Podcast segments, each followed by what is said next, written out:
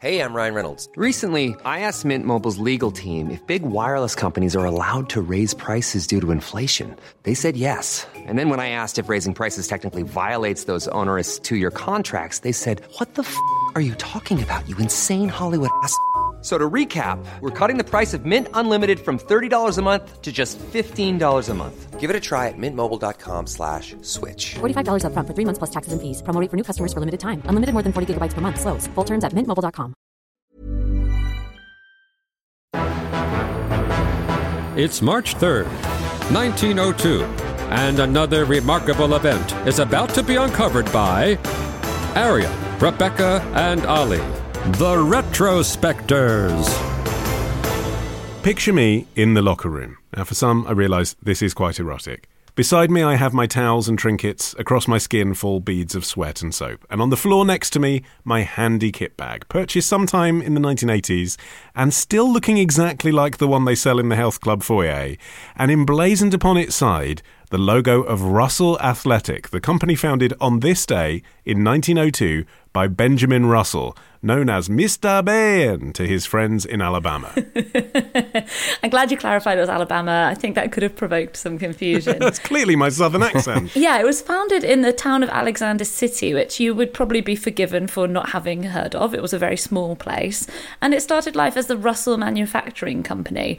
Uh, and they specialised in women's undershirts. Yeah, I mean, he had had some achievements under his belt even before the age of 26 when he did this. At 24, he founded a bank. Yeah, well, the Um, story's a bit like It's a Wonderful Life, Rebecca, because in his early 20s, his father suffered a paralysing stroke. So he came back from being a lawyer in Birmingham, Alabama, to Alexander City to manage the family business.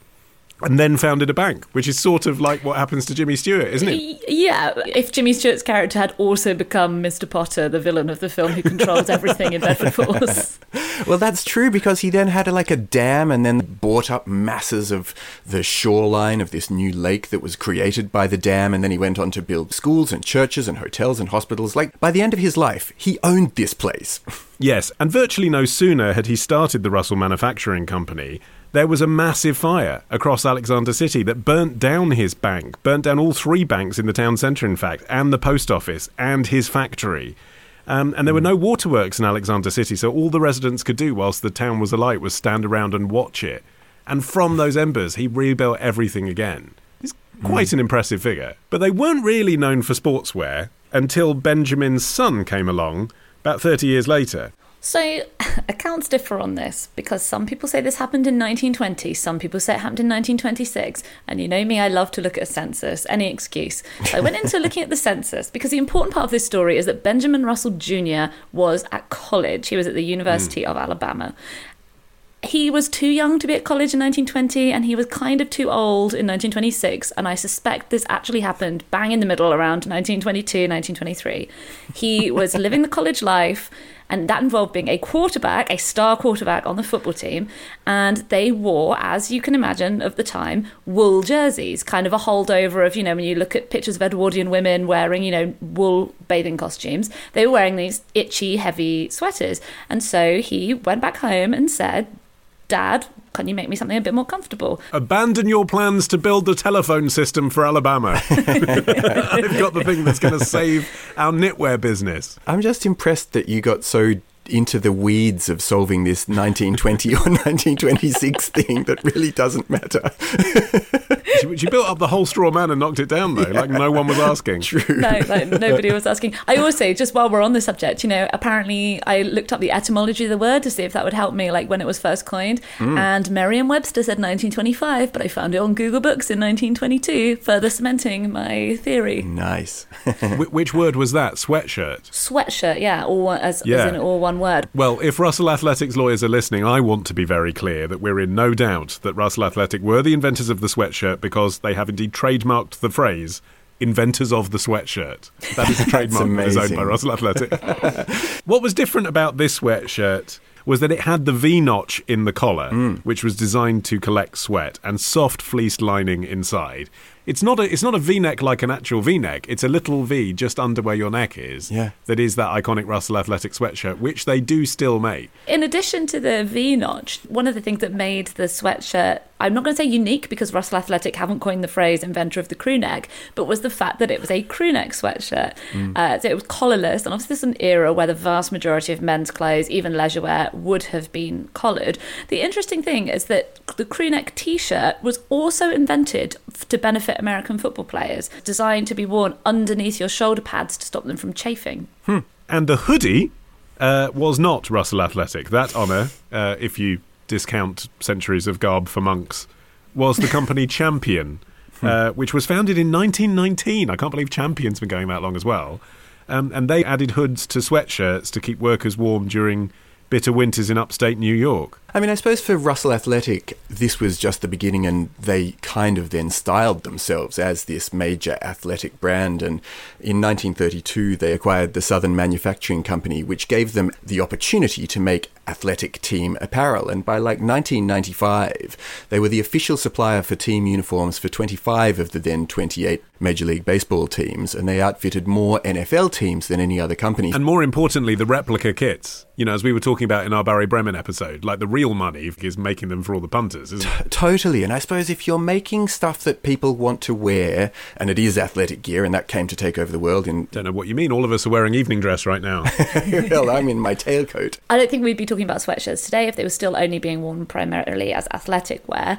And they almost immediately caught on as leisure wear. And that was due to a wider obsession with college life that was gathering steam in the 1920s. Prior to this era, you know, it was a tiny, tiny minority of Americans that would be going to college and they would be mostly from the same kinds of families. And the 1920s, still a very small minority of people would go, but it had become something that the average middle class family might aspire to, you know, send a son or increasingly a daughter to college. And college antics were playing this huge role in mainstream media as well. Harold Lloyd, for instance, famous silent movie star, he had a 1925 comedy called The Freshman, which is about a college student who tries to become popular by joining the football team, which I feel like is a plot that has been done several times since 1925.